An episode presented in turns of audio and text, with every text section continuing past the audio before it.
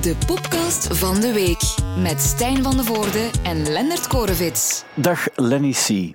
Ja, Lenny C. Dat, ehm, dat was eigenlijk jouw naam vroeger, hè? heb ik geleerd daarnet. Uh, er waren verschillende pseudoniemen. Lenny C, Lenny Boy, L Easy. Maar uh, ja, Lenny C. met Lenny C heb ik toch wel de meeste successen als soloartiest behaald. Ja. De, de, je vindt nog muziek van Lenny C op YouTube ook. Ja. We luisteren op dit ogenblik ook naar uh, werk van jou van ja, een jaar of twee, drie geleden. En het, het, klinkt, het klinkt zo, hè? I'll be back. Waar gaat het nummer over? Het is eigenlijk een ode aan uh, Arnold uh, Schwarzenegger. Ja, en wanneer heb je het echt gemaakt? Ik was uh, 13, 14 jaar, ja. denk ik. Ik had zo'n groot keyboard waar zo alles op zat, snapte? Ja. Dat was zo drums en dan keys en dan... Ja. Ik was nog niet goed wakker. En doet jouw broer ook al mee hier? Nee, nee. nog niet. Wel catchy, hè? Qua melodie. Ja. Ja. Maar we hebben gekeken ook naar het aantal views op YouTube. 213. 213. Dat is nog vrij veel voor dit, hè? Ja, maar uh, dat was eigenlijk... Uh, YouTube was ook nog niet wat dat YouTube nu is, Stijn. Nee. YouTube was nog, stond nog in zijn begin, beginschoenen. Dat was nog de niezende panda, maar niet, niet voilà. Dan, en dan uh, voor echte kwaliteit, dan moest het toch nog ergens anders zijn. Dus ja. kijk, ik was er gewoon vroeg bij en uh, nu wordt dat tegen mij gebruikt. Nee, nee, helemaal niet, helemaal niet. Ik wil het gewoon laten horen, maar de, de fans hebben daar recht op. En, nu uh, even misschien een stuk van de strofe dat hoort. Ja, dat er meer dat er lyrisch ook wel. of me. What do you think of that? Down, down into the deep. I'm not even fearing. I'm not even fearing, dat is zelfs geen Engels. Ja, nee, maar ja, het was ook, als je, het was, dan spreek ik over de eerste graad van het middelbare. Ja. En dan moeten we eerlijk zijn, wat waren wij dan allemaal aan het doen? Ik was ook een boom aan het klimmen en, en dat soort dingen. Dat dat, en jij zat op je Sint, uh, geen probleem, dat moet allemaal kunnen. O, we weten dat Audacity of Audacity, ik weet niet hoe dat eigenlijk uitspreekt, dat programma. Da daarmee heb ik dat toen allemaal gemaakt. Dus gewoon zo allemaal boven elkaar gelegd. En, um, maar misschien, als het goed is, dan uh, kunnen we volgende keer nog iets verder terug in de tijd gaan. Iets dat wel uitgebracht is en op school is rondgegaan. Waarbij dat ik denk zes jaar was of zo en uh, een, kinder, uh, een kindercd heb ingezongen. Ja. Voor mijn onkel, die bracht dat echt professioneel uit. En ik, was dan, ik had nog geen baard aan de keel, dus dat was zo het hoge engelenstemmetje. En dan zong ik Nederlandstalige kinderliedjes. Dus, um, dat was je een beetje zo de, de castraat van uh, Roeselare. Bethlehem, maar ja. En uh, oké, okay, maar je, je, moet niet alles vertellen ook, uh, Lennart. Dat is nee, maar... beter. Maar het is goed dat je dingen deelt, maar je moet opletten met wat ja, je zegt. maar die kinderliedjes willen we zeker nog wel eens horen. En iets waar we ons nooit voor mogen schamen, is de dingen die we gedaan hebben als we jong waren. toch als dat binnen de perken is gebleven. Ja. En um, ik weet bijvoorbeeld, en dat, soms, soms kan het vervelend zijn ook als... Zo, de pers is vaak lui. Hè? En als je een interviews moet doen en mensen pinnen zich dan vast op iets wat je vroeger hebt gedaan. Neem nu Max Colombi bijvoorbeeld. Ja. Van de de Wolf, dan gaat het altijd opnieuw over het feit van ja, en je hebt meegedaan aan Eurosong for Kids. Zo, ik denk van, ja, dat is, dat is op zich... Wat waren we aan toen op die leeftijd? Ja, ja, ik was niets aan toen op die leeftijd. Dus iemand die zich dan creatief inzet, daar heb ik altijd respect voor. En dat is niet zomaar een gemakkelijk brugje dat ik nu maak naar Max Colombi. Heb je de manier waarop hij zijn nieuwe album heeft gepromoot op Instagram gezien en gehoord? Wacht, ik heb iets zien passeren dat hij uh, zo al zingend zo een zin. Een This zin. is me. ja. And I'm telling you that I'll be really sad.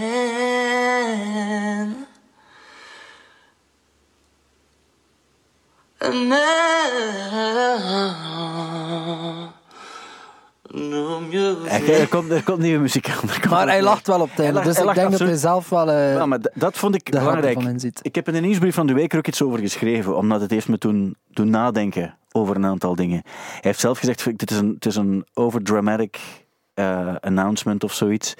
En dat is het ook natuurlijk. En hij lacht er zelf ook mee, uh, want hij, hij, hij is een verstandige kerel, uiteraard, die kan lachen met dat soort dingen.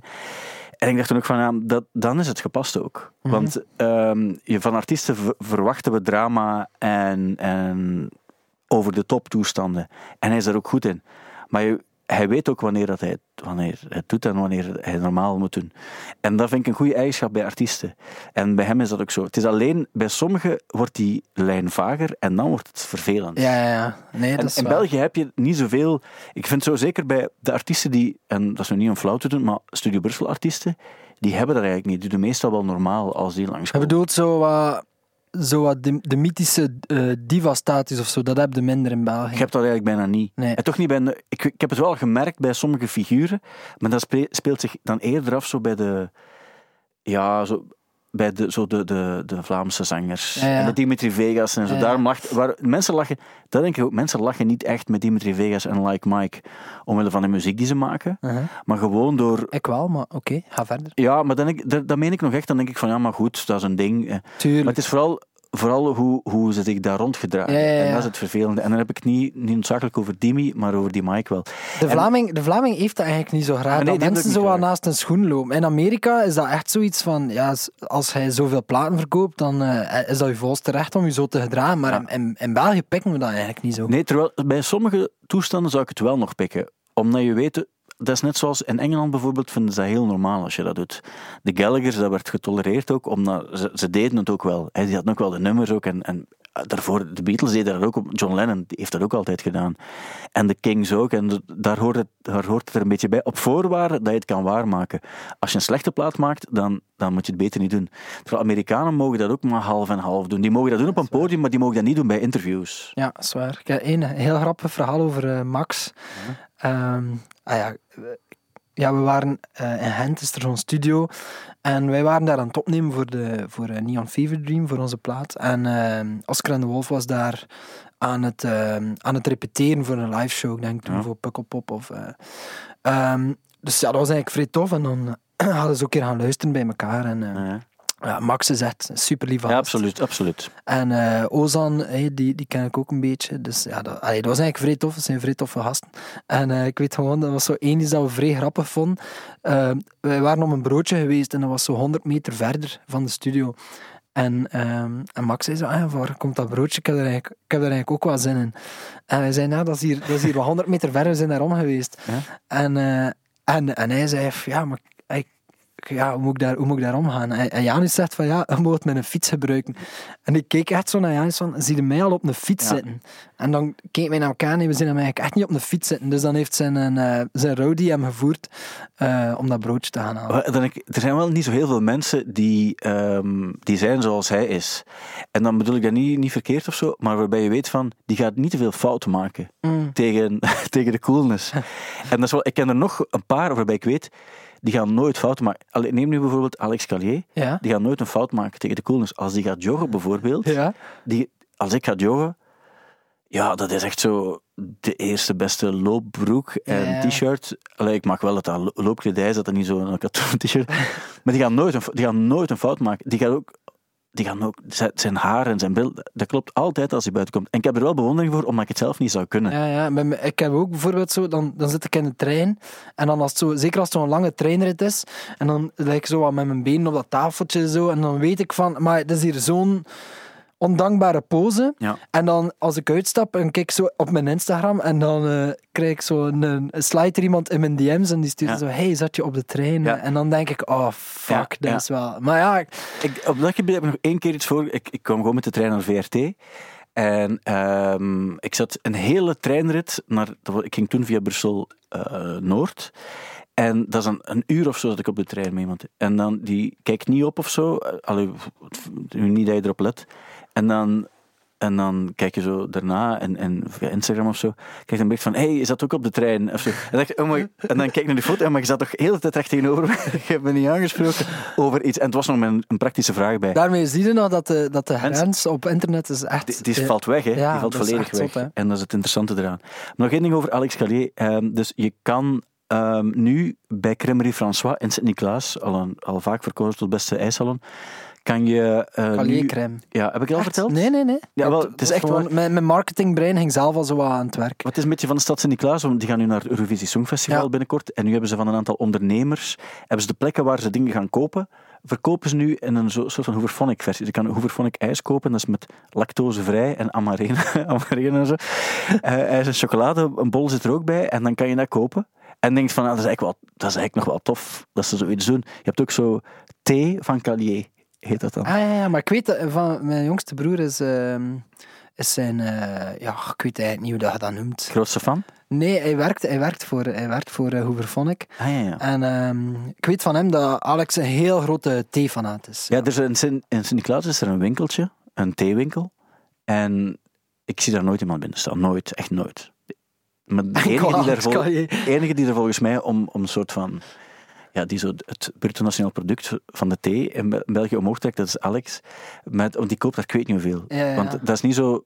Dat is ja, thee, maar dat ziet eruit alsof ze schors ja, ja, Ik ken zo bijvoorbeeld eh, een regisseur waarmee ik samenwerkte en die, eh, die had zo heel veel verslaving. Dus dat was zo rode wijn en koffie. En, uh, en dan stopte hij met rode wijn en zo cold turkey gaan, kende het. Maar dan was hij zo overgeschakeld op zwarte thee. Ja. En dat was like zo... Iedereen had zoiets van, dat kan niet dat dat gezonder is. Want dat rook, dat rook zo intens en zo vuil en, en like dat je zo slijk door een, door een koffiefilter aan het gaan zijn of zo. Dat, ik denk letterlijk dat dat schors was van zo'n zwart geblakerde boom. Ja. Dus dan denk ik van ja, thee is misschien ook niet altijd. Um... En toch is het, want het is heel opvallend. Um, dus Otto en ik, we mogen dan bij Rock Werchter de, de presentatie verzorgen, dus we mogen dan overal rondlopen. Ja, en de tofste plek om, om, te, om daar wat mensen te gaan pesten, want de riders die, die dan, die Jolie bijvoorbeeld hè, dan doorsturen, die worden altijd wat beschermd, niet willen dat mensen daar naar kijken. Ah, maar, ik kan gaan... dat echt niet schelen. Nee, nee, ik weet het wel, maar dat is zo bij de Metallica's en zo. Terwijl eigenlijk staat er bijna niets op, alleen er staat heel veel op, maar geen extravagante toestanden.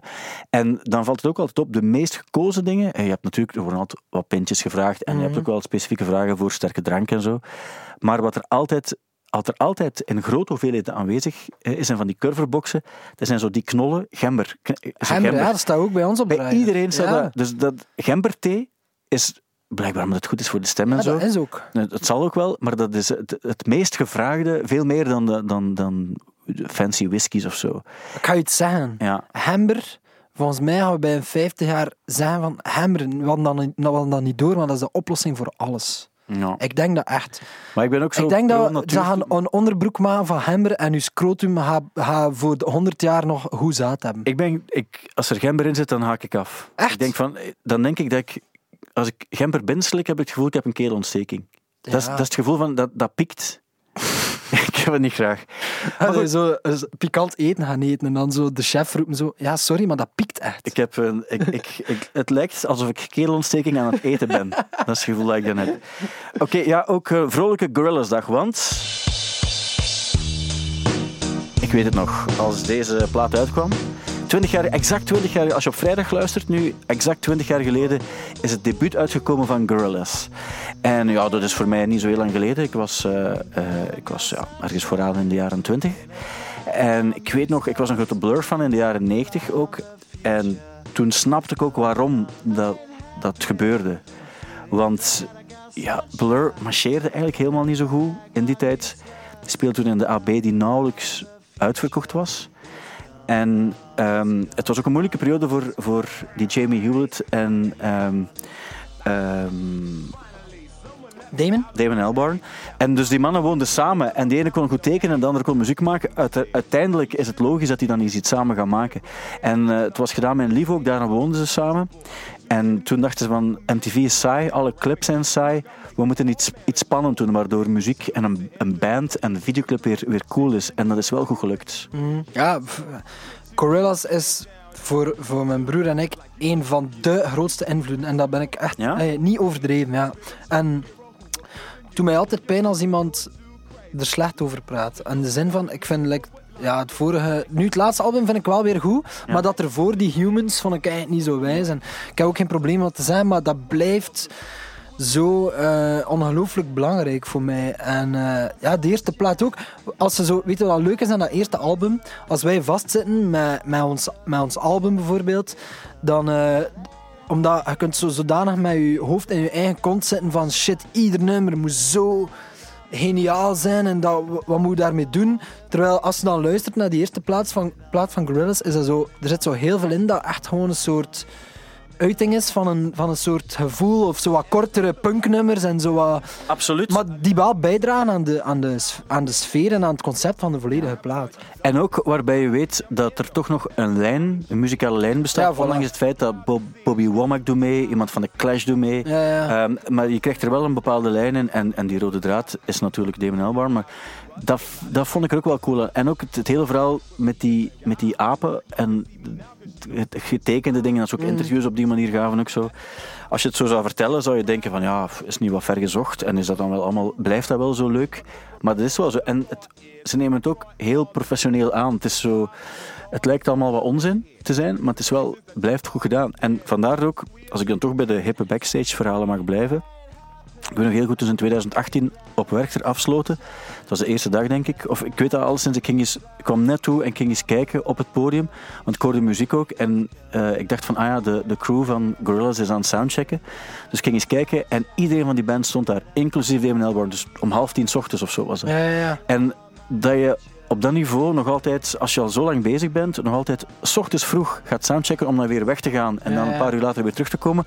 Dat wil wel zeggen dat je het nog altijd belangrijk vindt dat het goed is. Want waarschijnlijk in veel gevallen is het zo de drummer komt soundchecken en dan... altijd. Ben altijd. Vaak zie, je, vaak zie je dan zo, ja, dat is soms een, bij, die, bij die echte headliners is echt een totaal andere crew zelf en heel soms iemand die zo meer de artistiek leider is. Ja, zo de Noel Gallagher die, die er dan ook bij is ook wel.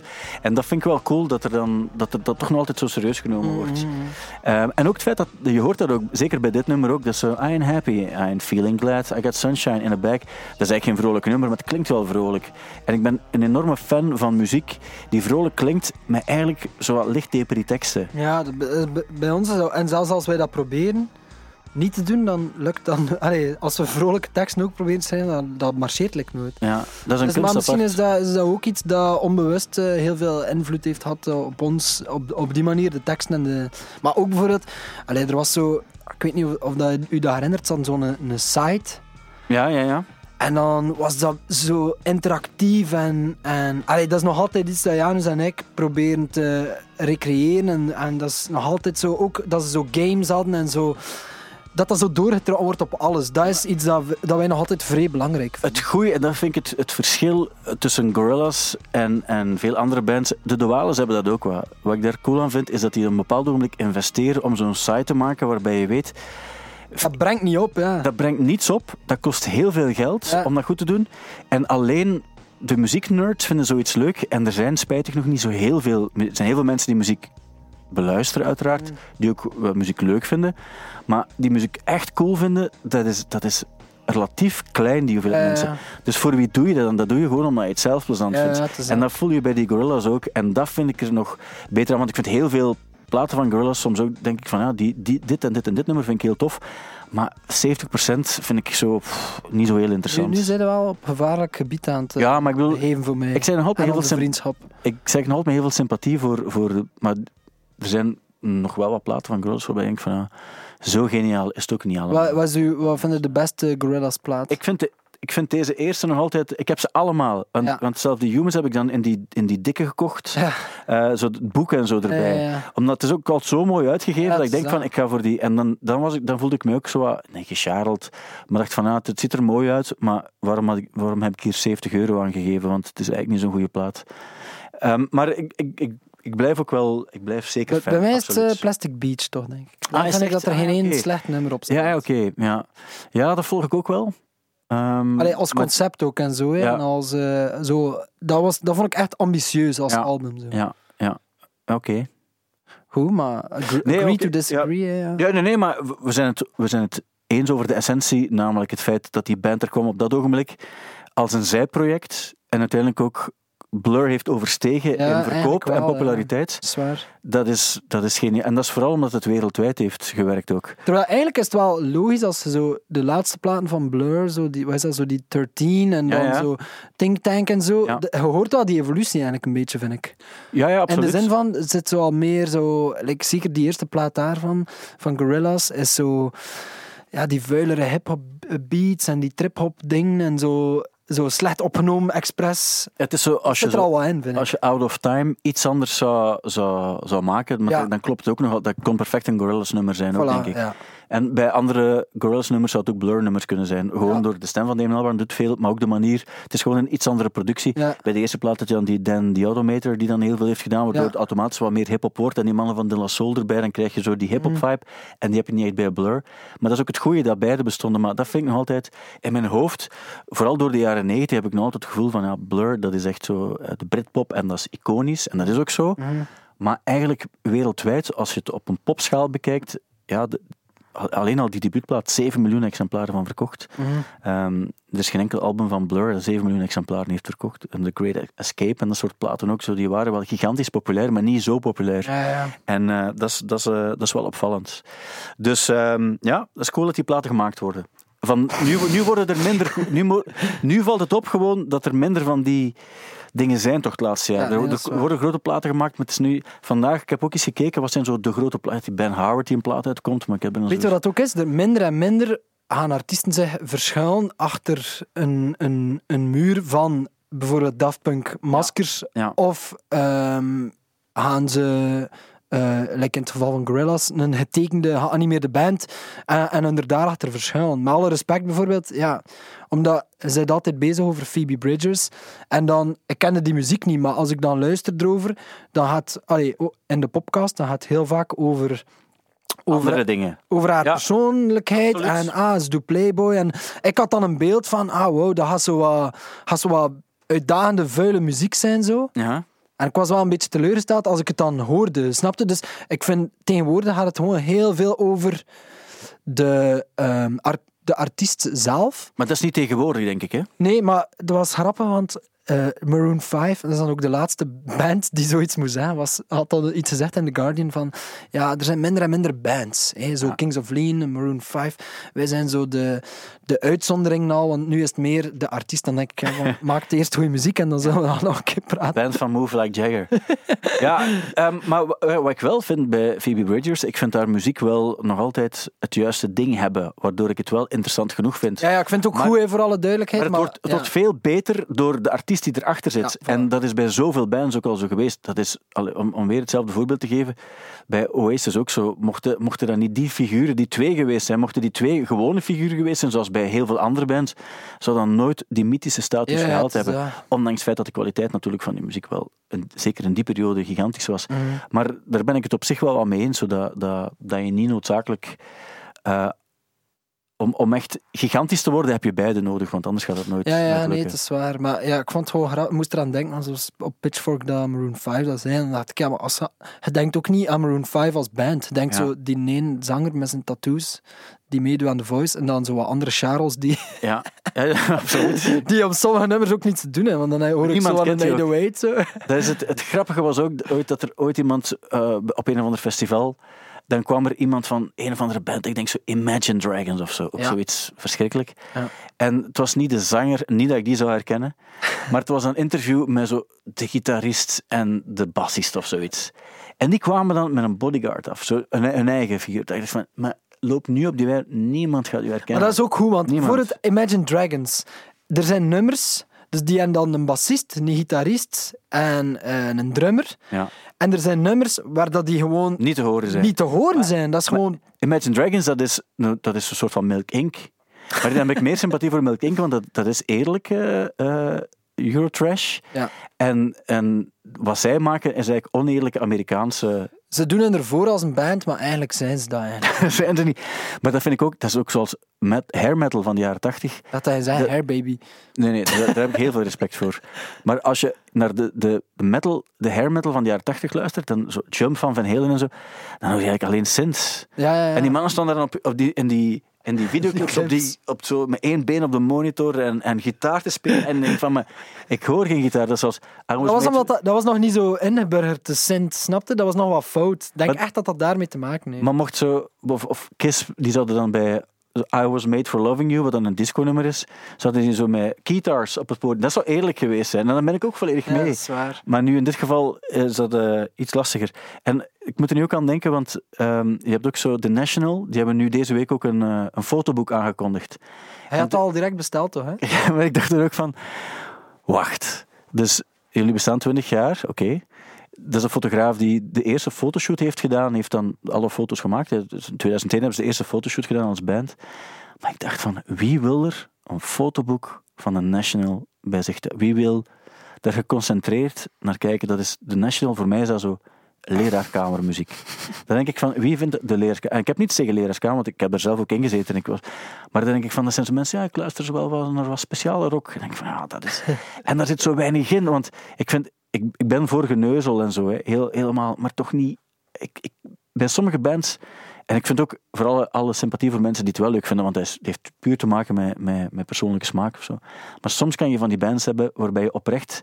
Ik snap nog, nog nog beter dat je Imagine Dragons leuk vindt dan, als je de, dan dat je de National leuk vindt. Maar je snapt wel toch dat je eerder een fotoboek van de National dan van Imagine Dragons zou Maar dat is, die fotoboek, wat staat daar eigenlijk in? Ja, dat weet ik niet, zeg dat het is, mij. Ah, wel, dat is iemand die in de bibliotheek werkt, iemand die bij Belgische verzekeringen doet. Dat zijn zo de figuren, die, dat zijn toch ook...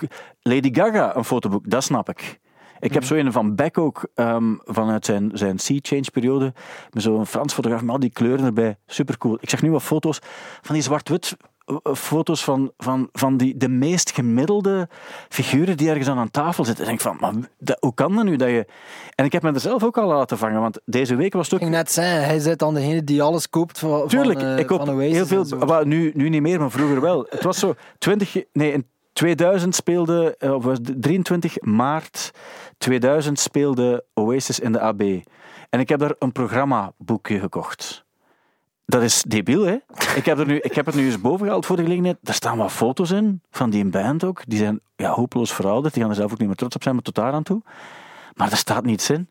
En dat, dat ziet er ook saai uit. Het is dan wel zo in een woestijn getrokken en op verschillende plekken getrokken. Zo. Maar, dat, dat, maar goed, dat is dan maar die foto's nu, van die zwart-wit foto's, van de simpele bandfoto's. Ja, ja, ja. Maar goed, maar dat heeft met mij te maken ook. En nogmaals, alle sympathie voor mensen, want er, ik snap ook heel goed dat er mensen ja, ja, maar daar en daar en daar.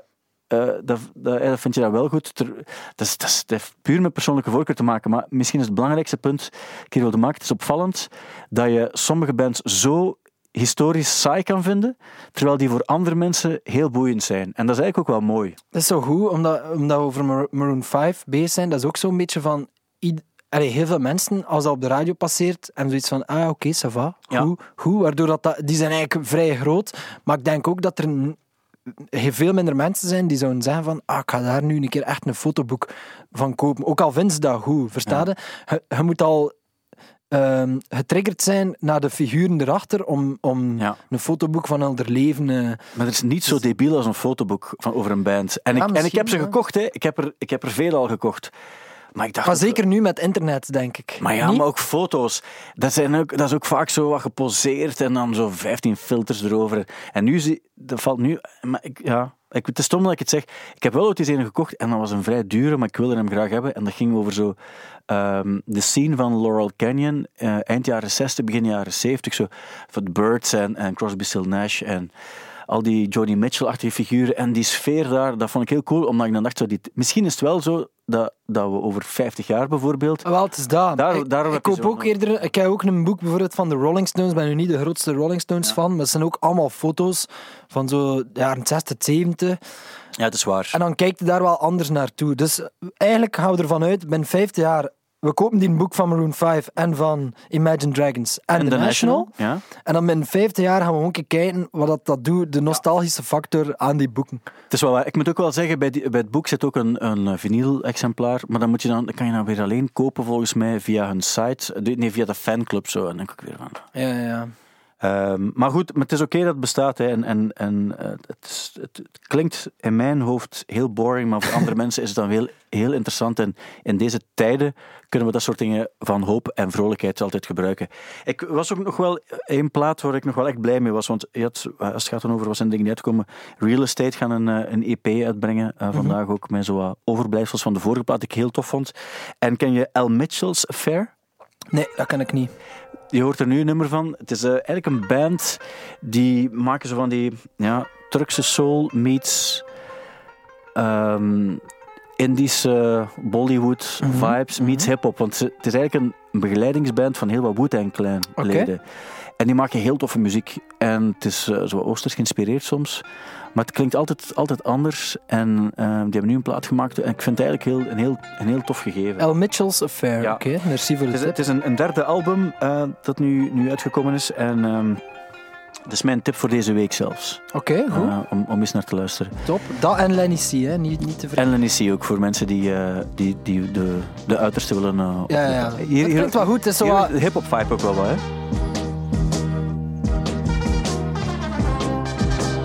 Klinkt al zo wat gesampled en dat is altijd goed, vind ik. Maar het is ook heel veel live. Want zo, ja, als ze, dat bedoel ik, ja. Ja, ja. ja, als ze zo met Redman en zo, dat soort, uh, en de RZA van de Wu-Tang Clan gingen spelen, dan, dan spelen ze die, die hip-hop dingen live en dat is altijd nog wel extra cool. Uh, maar dat is een, uh, ja, een, kleine, een kleine tip van mij voor jou.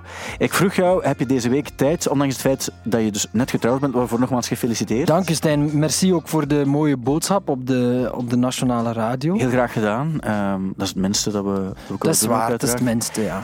Um, maar ik vroeg jou eigenlijk, heb je dan, omdat je in je witte broodsweek zit... Ja, maar wat is dat eigenlijk? Ja, dat is iets van vroeger, denk ik, hè, waarbij mensen zeiden van, nu, als je je trouwde en dan ging je op huwelijksreis. Ja. En uh, ik denk dat je dan zo ja, een week vakantie wil Een week, een week zitten dan zo op de roze wolk en dan daarna is het zo weer back to back to basics. Denk het. Terug naar het werk. Ja. Ja, uh, ja dan heb ik wel uh, mijn week gehad, denk ik. Ik vroeg, heb je tijd om naar een, naar een film te kijken? Ja. Meer bepaald Creation Stories. Ja. Het, film, het verhaal van Ellen McGee. Ja. Dat is de legendarische platenbaas uit de UK. En je zei, ja, ik wil wel zien, maar ik moet ook nog twee afleveringen van The Bachelorette zien. Klopt, ja. En ik was eerlijk, hè. Ik wilde eigenlijk ik wilde eigenlijk elke kleisters klaarhangen, omdat die is ook met je life coach en die weet veel over hoe liefde werkt. Mm. En dan mocht hij wat vragen stellen. Nu niet gelukt, maar een van de volgende keren um, gaat ze niet in vergadering zitten en kan, kunnen Zo we graag, ja. Kijk er al naar uit. Jawel, um, maar uh, je hebt dan toch nog tijd gevonden om te kijken naar Creation Stories. Ja, een deel. Ik moet hem nog uitkijken. Ja, wat ik ook gedaan heb. En um, wat vond je ervan? Um, kan je misschien als buitenstaander, ik bedoel dan als niet noodzakelijk hardcore fan van de dingen waar hij voor stond, uitleggen aan de mensen waar het ongeveer over gaat? Wel, voor zover ik het gezien heb, en ik heb dan nog een beetje erover opgezocht over hem, want ik wist er eigenlijk niet zoveel over, um, volgt het eigenlijk... Is eigenlijk een soort biopic, ik dacht dat van een artiest zou hebben, maar dan meer van uh, een, een, een manager. Dus ja. echt iemand die uh, ja, het typische verhaal van uh, niet aanvaard door zijn ouders. En dan gaat hij eigenlijk, verhuist hij naar Londen, ja. waar dat hij dan eigenlijk een beetje van rags to minder rags gaat en jobjes begint uit te voeren. En zo gaandeweg bands begint te managen eigenlijk. Ja, van heel crappy. En dan de, de grote doorbraak komt met uh, Jesus en uh, Mary Chain. Ja. En dan volgt er ook nog uh, ja, Primal Scream en zo. Ja, Primal Scream, daarmee zat hij echt in de klas ook. Dat is het toffe dat die Bobby Gillespie, die, dat is echt een jeugdvriend van hem. Um, hij, hij gaat met Teenage Fanclub ook werken. Um, Oasis gaat hij tekenen, ja. wat eigenlijk wel heel cool is het verhaal. Dat was een King Tuts in Glasgow. En voor die reeks die we gemaakt hebben, Great Britain, zijn we daar ook geweest. Want ik wil dat eens gezien hebben, uiteraard ook. En het verhaal dat, dat, je ook ziet in de film, zo moet het ook echt gegaan zijn. Dus die Ellen McGee is op, is op dat ogenblik eigenlijk iemand die, die uh, op weg is. Hij moet zijn trein halen. Hij mist zijn trein weer, want dat was blijkbaar in, was zijn ding met je, zijn een, een trein missen. Hij besluit dan om um, naar een club te gaan die tot 6 uur s ochtends open blijft. Omdat hij dan zijn eerste trein terug wil nemen van Glasgow naar Londen. En um, hij komt in een club terecht waar een band mag spelen, maar vier nummers, want eigenlijk is er al te veel volk dat die avond daar gaat spelen.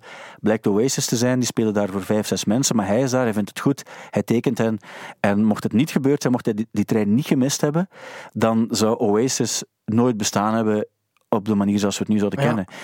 Um, zo heeft iedereen het altijd verteld. Niet alleen Ellen McGee zelf, maar ook de Gallagher's ook. En ze zijn mega dankbaar uh, daarvoor. En dat vind ik het coole aan die film, vond ik wel dat los van het verhaal en het gemaakte zitten, dus de makers van Trainspotting zitten, ja. achter Irvin Welsh heeft meegewerkt en Danny Boyle. En de hoofdrolspeler speelt ook mee in Trainspotting.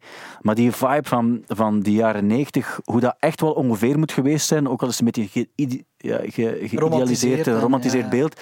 Maar ik vond wel echt, ook door die muziek die je er dan bij hebt, ook zo die My Bloody Valentine, zo die shoegaze bands van die periode, die vibe zo, het moet echt wel zo geweest zijn. En alles wat met drugs te maken had en de problemen. Het feit dat het zo slecht gemanaged was, dat ze financiële problemen hadden, ook omdat ze maar wat deden, dat, dat zo party op kantoor was.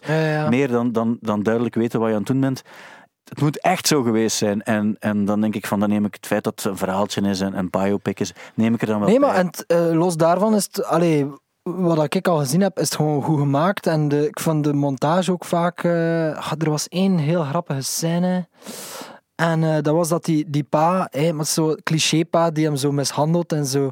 En dan uh, stekt hij hem zo in zijn kamer met zo'n make-up. Hey, hij nu de make-up van je, van je zus aan en, uh, ja. en dan ik, ik, denk, aan. Ik, ik, denk dat het over deze scène gaat ongeveer. Who is Alan McGee? Alan. Oh, you Alan McGee? Alan McGee. Let's rewind. I'm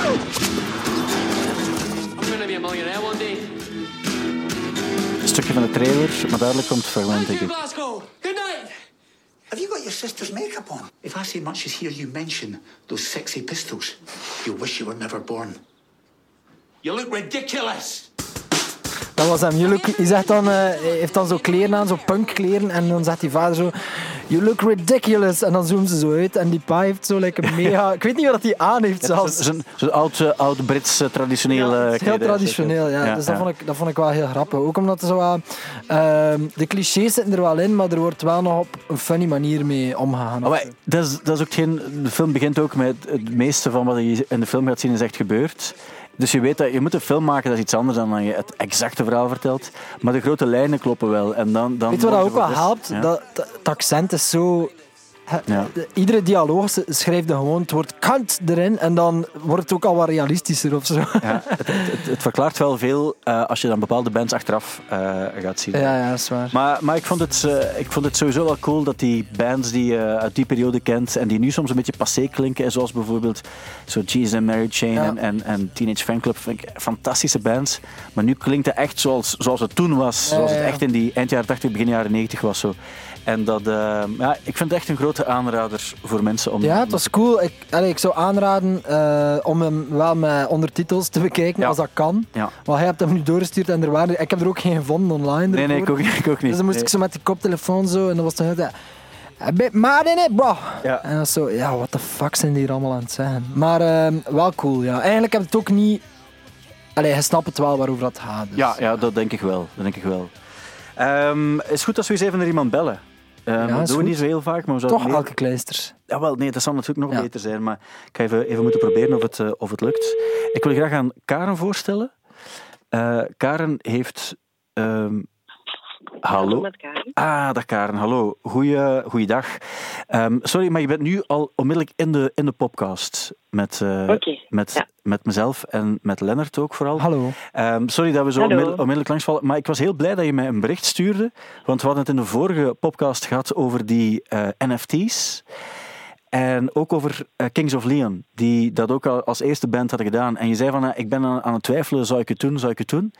En ik vond het heel cool dat je het uiteindelijk ook gedaan hebt. En ik dacht, daarom wil ik eens bellen met jou. Om, kan je eens uitleggen hoe het in zijn werk is gegaan? En, um, uh, want ik heb er nog altijd niet het exact juiste beeld van. Ja, ja dus um, ja, ik was zo de laatste tijd wel aan het lezen over die NFT's. Dat kwam zoveel in de media. En toen dat er in uw podcast ook over ging... En dat het dan nog over muziek ging, dacht ik van, oh, dat is wel interessant, dat zal ik een keer gaan bekijken. Ja. En toen ja, ben ik ook gewoon op die website gaan kijken hoe dat je dat moest doen. En dan moest je um, blijkbaar ergens een wallet aanmaken. Dus dat is een soort portefeuille online, mm-hmm. waar dat dan die NFT, dus dat is een soort digitaal object eigenlijk, dat, dat je dan uh, dat kunt aankopen. Mm-hmm. En dan moest dat daar in die wallet allee, bewaard worden. Dus zo Ja. komt het ongeveer. Ja. Was dat aankoop dan ook met uh, crypto-munt? Of, was dat, of kon je dat gewoon... Ja. ja. Nee, dus de aankoop is eigenlijk via Ethereum. Dat is een Ja. soort uh, cryptomunt. Um, omdat Ethereum ook blijkbaar een munt is die verbonden is met een soort smart contract. Dus dat noemt dan zo. Dus dat je een soort uh, automatisch contract afsluit met, uh, met de verkoper. Dus ik moest eigenlijk eerst um, via dat, dus eerst u registreren naar dat platform. Dan moest ik eerst via een omwegje zo een, een beetje cryptomunten kopen, dus een beetje Ethereum. Dat dan overzet naar dat platform en dan via via dat platform, dus OpenSea, dan die aankomt doen van, van, van die NFT eigenlijk van Kings of Leon. Ja, ik moet eerlijk zijn, als je het nu zo zegt, uh, Karen, uh, ik vind het heel interessant en ik heb het je ook uh, gestuurd. Ik, ik zou het ook best wel willen doen, maar als je het nu zo vertelt, vind ik het vrij ingewikkeld ook. jij vertelt erover, over wallets en cryptomunten, alsof je wel al een bepaalde voorkennis had van hoe dat systeem werkt. Klopt dat ook? Ja, ik was al een beetje aan het leren ervoor ook over die cryptomunt, sinds 2018 eigenlijk. Ja. Maar het blijft inderdaad een ingewikkeld gedoe. En ik vind het ook niet zo gebruiksvriendelijk om, om, allez, om echt zo aankopen ermee te stimuleren. Ja. Maar, um, ja, mag blijft, ik vragen wat altijd een gedoe. Ja, ja, zeg wat, maar. je dan, wat je eigenlijk juist gekocht hebt. Um, want ik weet iets van Kings of Lean, maar wat heb je dan juist gekocht? Het is het nieuwe album hè, ja. dat er gekocht is. Ja, dus het was een soort package. Dus het is eigenlijk een, het nieuwe album dat je dan kunt downloaden online. Dus ook iets van artwork en ook wel de vinyl. Dus in het slechtste geval ik gewoon een vinylrecord dat ik ga krijgen. Ah, die gaan ze nog opsturen dan? Ja, dus dat moet ik nu nog doen. Dus ik moet nog op de website dat gaan downloaden en dan denk ik, ja, op, uh, zetten nu dat ze dat moeten opsturen. Ja. Dus het is toch iets fysiek, want ik dacht dat eigenlijk enkel over. Uh, uh, ja, maar de meeste NFT. Ja, wel, de meeste NFT's zijn eigenlijk gewoon digitaal. Alleen ja. uniek digitaal object. Ja. Maar denk, hier hebben ze er een soort vinyl album aan gekoppeld.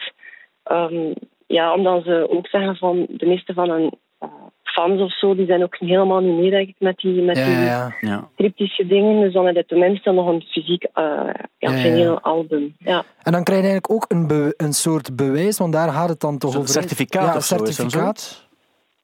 Ja, dus eigenlijk is dat dat je aankomt, dat is een soort digitaal eigendomsbewijs. Een Ja. soort in een sleutelvorm. Dat, en dat, is- dat is eigenlijk dat, dat uniek is en dat dan eigenlijk effectief is van, van, van mij of van, van de andere kopers. Ja. Ja. En ma- Mag ik nog één ding vragen? Het is een beetje een onbeleefde vraag, Karen, maar hoeveel heb je in totaal betaald eh, dan voor, voor het hele pakket? En wel, dat was ook, ehm, dus je ziet op de website dat kost 65 dollar. Dan dacht ik van, ça va, hé, dat is nog Ja, te ja. doen. En dan moet je wel nog wat extra kosten rekenen. Dus eh, bij aankopen van Ethereum, dan komt ook zo die gas fee erbij. Dus dat is eigenlijk iets dat een soort transactie kost. Maar dat was op zich vond ik ook wel veel. Dat was ook 85 dollar. Dus dat was Ah, eigenlijk veel meer dan, ja. dan het album op zich. Mhm. Dus vandaar dat ik ook zeg, ik vind dat niet gebruiksvriendelijk. Allee, als je zoiets gewoon zou aankopen, dan altijd die fee erbij. Ja, ja, is Dat dat. was toch, eh, ja. Maar ja, een keer dat je dan bezig bent, denk je van, oké, dan ga ik dat ook maar doen. Ja. En, eh, En ja. heb je iets van, het was nu eh, een beetje om, ehm, om een keer te, met de teen in het water te voelen? Of is dat wel iets dat je, dat je voelt van, ah ja, er zit wel meer in dat ik op die manier ga aankopen en zo? Wel, zolang dat er zoveel transactiekost bij zit, denk ik niet. Niet, ja. Nee. Maar op zich vind ik het wel een interessant ding om een keer te doen. En ook alleen met dat dan ook met muziek te maken heeft, of Mhm. van die NFT's en toch meer met kunst. Mhm. Ehm, ja, vond ik het gewoon wel een keer een ervaring om dat een keer aan te kopen. Ja, en te, bekijken hoe dat allemaal ineen zit. Ja. Ik snap het eigenlijk helemaal, eh Kaar, want we waren net aan het, eh, ook een beetje aan, aan, aan het lachen niet, maar we hadden het over de band Maroon 5, waar we denk ik op artistiek gebied misschien minder sympathie voor hebben. Maar ik dacht zelf ook, Mhm. zelf, zelf al zou Maroon 5 het uitgebracht hebben, zou ik het misschien nog altijd wel willen kopen hebben, gewoon om het gevoel te hebben, het is de eerste die op die manier uitkomt en ik heb hem wel. En je, je hebt zo, het is bijna de experience die je ook koopt om, om het dan te hebben en om, om te weten wat het is. En de- Ah, de- dat, is de ja. charme wel zo nog eraan, denk ik. eh, Ja. ja. En op zich, ja, Kings of Leon, allee, ik vond het ook niet, niet zo erg dat, dat zij dan waren. Nee, zeker niet, eh, nee. Ja. Nee. En, maar ik heb wel gelezen dat ze er wel denk, ik, anderhalf miljoen tot 2 miljoen dollars mee hebben verdiend met, eh, Ja, met hun ding. Dus op zich is het al voor hun een succes. Hè. Ja. Absoluut, ja. En ik denk ook dat dat hetgeen is, en dat is dan voor, voor Lennart misschien interessant. Nu, ook. nu wordt het eigenlijk Nu interessant. wordt het echt, de- los van de transa- eh, transactiekost die te hoog is en waar je niets aan hebt. Maar dat, dat is hetgeen wat de, de bands nu ook zeggen, dat als je zoiets koopt op die manier, dat je wel de band daar volledig mee steunt en dat je daardoor ook het principe van platenfirma's en, en, en, en eh, verdelers ook vooral. Want ja, als er een plaat verkocht wordt van jou bijvoorbeeld in, in een platenwinkel, weet je dat ongeveer de, de helft daarvan al naar de platenwinkel Mhm. zelf gaat. En, en je moet de plaat maken uiteraard ook zo. Maar op die manier gaat, gaat het veel meer rechtstreeks naar de, naar de Ja, wel, hè. dat ik ook een interessant gegeven. Eigenlijk alleen voor muziek of voor, voor schrijvers of zo, voor, Ja. voor kunstenaars in het algemeen, dat dat op zich die, die, die ketting wat korter maken van die tussenpersoon. En, daar, en dat opzicht moet dat wel een interessant principe. Maar ik denk dat dat ook Het niet kan nog waar iets is. gebruiksvriendelijker misschien. Nee? Nou, op welke manier? In de zin van, oké, het is niet Kings of Leon zit bij een platenlabel. Het is niet dat Kings of Leon gaat zeggen, dit deel doen we via het platenlabel en jullie krijgen daar jullie procent op. En ehm, eh, je mag dat in de winkels leggen en bla bla bla. Dat is een hele organisatie. Maar als, als jullie het ook geven, het plaatlabel, dan gaan we wel ook een, een ander deel ehm, zelf gewoon via NFT's doen, Ja. waar dat wij dan de volledige opbrengst... Nee, dat is niet. Nee. Ik denk dat dat echt een soort marketing-idee was ook, om, om daar nu een beetje op te springen. En, en samen met dat label. En de, ik kan niet geloven dat ze er label een, een, een hak zetten op die manier. Nee, maar dat, dat denk ik ook niet dat het zo bedoeld is. Maar ik snap wel... Allee, en dat is ook het, het coole eraan dat het nu bestaat in een ruwe versie, Mhm. maar waarbij het waarschijnlijk wel gefine-tuned gaat worden, waardoor het op een bepaald ogenblik ja, ook niet meer... de- zoals de, daarom vond ik het heel interessant wat Karen nu vertelde over die transactiekosten.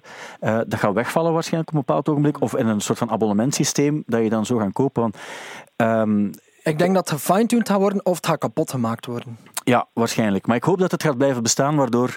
eh, Want eh, weet je dat ook, Karen? Ik heb ook gezien, dus de, de, de waarde van die plaat, die is nu ook variabel, denk ik ook. Hè? Want op een bepaald ogenblik gaan ze stoppen om ze op die manier te verkopen, waardoor jouw plaat ook gewoon veel meer waard gaat kunnen zijn. En dan kan je ze ooit wel, als je zou willen, weer doorverkopen als een kunstobject, als ik het goed begrijp.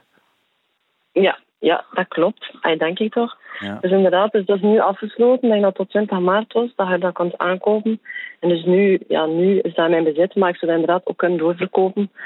Ehm, ik weet dat nog niet goed, ik kan nog zien. Ja, ja, tuurlijk. Aan welke kant dat opgaat. Ja. Ja, ja, lang genoeg wachten dan ook wel. Eh, dat, dat je zeker je, je transactiekosten eruit hebt. Maar eh, heel interessant en heel tof dat je het hebt laten weten ook. Eh, ik vond het heel interessant. Dus eh dank je wel daarvoor. En ehm, ja, veel succes met, eh, met deze plaat van Kings of Leon en alle andere platen die je binnenkort ook nog koopt. Oké, bedankt. Dank je wel. Hè. Tot Dag. ziens. Dag. Dag. Kijk, dat vind ik heel tof als mensen zoiets laten weten. Ja, zeker. Eh, over de, de, trouwens, vorige week was er geen podcast. En dat vond ik ook plezant dat er veel mensen zo wat, wat eh, zeiden van... Zeg, hoe zit het met die podcast? Ja, dat is wel goed, hè? En ehm, ehm, ik, om het toch even uit te leggen, dus ik was eigenlijk ziek vorige week. Ik voelde me wel ziek en ik dacht, ik ga niet gaan voor ik getest ben. En uiteindelijk was het allemaal goed, maar je weet maar nooit. Als je griep hebt, of grieperig voelt, dan moet je opletten. Ik vind dat verantwoordelijk. verhaal. en, eh, ja, ik wil het niet zelf zeggen, maar ik ben blij dat jij het, eh, dat het hebt. Maar dus eh, tof dat Karen het heeft laten weten, dan weten we hoe het werkt. En dan... ehm, Weet je wat dat is? Zo, je snapt het, Ja. maar je snapt het ook Nee, voilà, niet. dat is helemaal waar. Dat is, dat is 100% waar. En die Dogface bijvoorbeeld, Ja. die, die gast met zijn eh, eh, Dreams, Ja. skateboard en, en spray, hoe heet het? Eh, Ja, Sprayway, Ocean Spray. Ocean Spray. Ehm, die heeft dan ook zo zijn originele clipje verkocht. Ah, wel, maar dat moet je nu een keer uitleggen. Maar Als ik het goed begrijp, dus er kan maar één iemand eigenaar zijn van het originele filmpje. En hij heeft dat dus ooit gefilmd en dan is dat zijn, zijn bestand, wat is dat, M- MP4 Ja, eh, bestand ja. of zo. En dat originele bestand gaat nu bij iemand terechtkomen. Er zal minstens 500 dollar voor betaald, het zal waarschijnlijk veel meer worden ook. Zonder de muziek dan wel, want de muziek mocht er niet op staan. En iemand mag dan zeggen, ik ben de enige echte officieel eigenaar van, van het filmpje, ondanks het feit dat dat niet echt dat filmpje gaat zijn. Ah, wel, maar dan vraag ik mij af, want dan wordt het interessant, want ik ben nu veel aan het lezen over allee, de, mu- de muziek, het is zo'n kluwen en auteursrecht en, en al die dingen. Ehm wil dat dan zeggen dat je daar rechten op hebt? Dat denk ik wel. Ja, dat denk Heeft ik wel. hij dan, als dat op YouTube zoveel wordt bekeken, wordt hij dan de, allee, krijgt hij dan de rechten van dat, van dat filmpje en krijgt hij dan het geld dat normaal naar, naar Dogface gaat als hij een kanaal heeft op YouTube en heeft 80 miljoen views? ehm, krijgt, krijgt hij dan dat geld eigenlijk? Dat, dat, dat gaat dan de vraag zijn, denk ik. Want dat is net een beetje in mijn hoofd wel. Ik denk het niet, Maar, eigenlijk. jawel, maar dat is net hetzelfde. Als je een Van Gogh koopt, dan is de vraag of je die portretrechten ook krijgt van, van ja, wel, voilà. wordt. Dan wordt het wel ingewikkeld ook. Of, of, Het is net zoals, als, zoals bijvoorbeeld de Beatles. Op een bepaald ogenblik heeft dan Michael Jackson een groot deel Mhm. van de rechten van, op die nummers gekocht. Maar dan ging, ging dat ook over, over niet alles op een of andere manier. Dus dat je nog altijd zo... Ja, dat is omdat je eigenlijk... ehm, allee, en dat bedoel ik, je hebt zoveel verschillende soorten van je muziek. Je kunt de masterrechten kopen, bijvoorbeeld. ehm, wat dat heel ding met Taylor Swift en al is.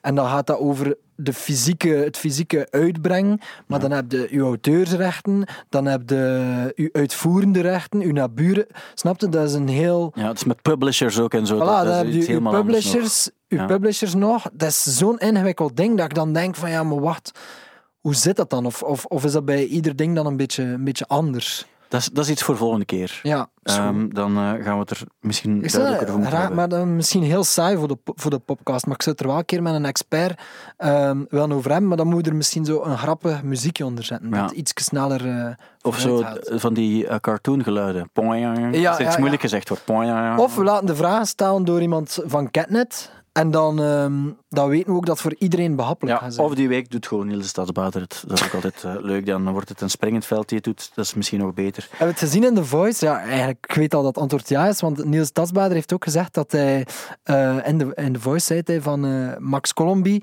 dat hij, eh, dat hij was komen solliciteren, Max Colombi, om, of auditie komen doen voor de band van Niels de Stadsbader. Ja. En dat ze toen zeiden van ja, nee, dat Ja, is niet. Ja. En als ze hem dan zagen op Pukkelpop afsluiten, dan zeiden ja, dat was dan misschien toch. Het, eh, het viel me ook op, er was onlangs een gast en die zong echt heel goed, maar geen van die vier hadden, hebben daar iets mee. Dus die hebben, als je ziet, vroeger had je nog zo Band van Looy zat erin, Ja. of, of Alex Callier. Je had altijd iemand Ja. die zo gezegd, zo meer de alternative. Maar nu is dat niet meer. Nee. Dus als je echt getalenteerd bent, en je bent een goede singer-songwriter bijvoorbeeld, maar zo niet, niet, als singer, niet als je zegt van singer-songwriter, dat is Nielsen met Sexy als ze danst, eh, dan, dan heb je eigenlijk niemand die, die voor jou gaat draaien, want die denken allemaal van, wat kan ik hiermee doen? Ja, maar ik was ook aan het denken van, er zijn zoveel goede songschrijvers en zangers op hun eigen manier, Ja. maar die nooit, er zou nooit voor omgedraaid worden. Als ik daar sta en ik sta daar te zingen, zou er niemand omdraaien. Dat ben ik echt zeker.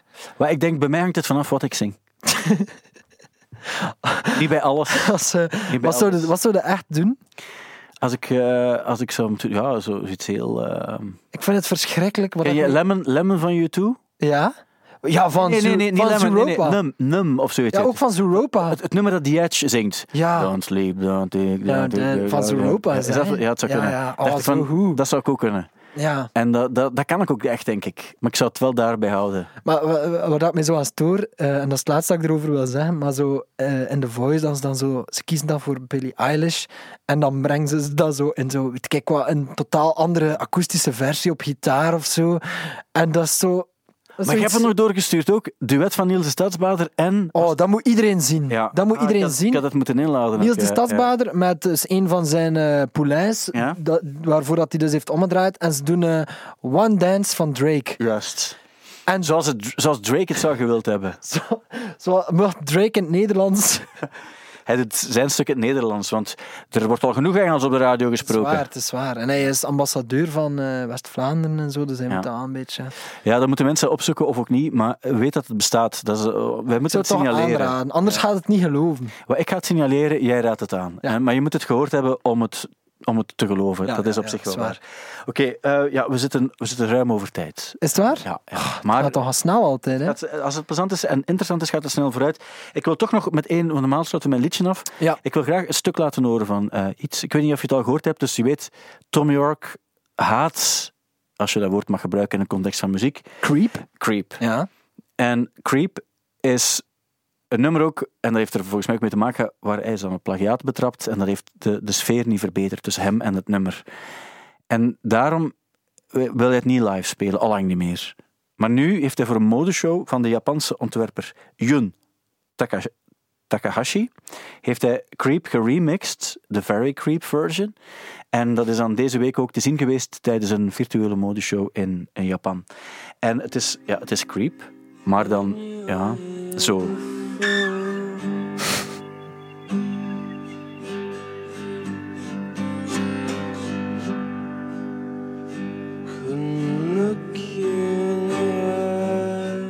Gewoon een minuutje laten spelen. Een minuutje. Ja.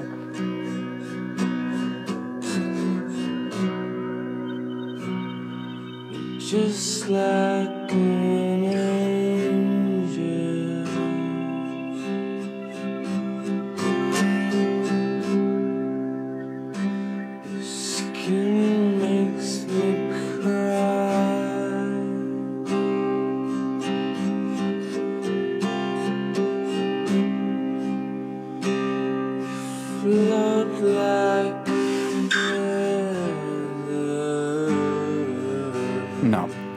toch even, voor ik de mensen kwaad maak, vraag, is het een remix, een cover of iets anders? Is zo, volgens mij aan de MSM zo, en ze zei, we willen alles geven verhaald als ze Creep doet.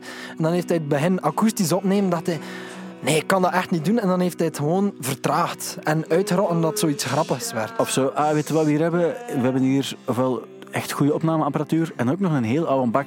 Die motor is een klein beetje versleten en die band die draait wat trager.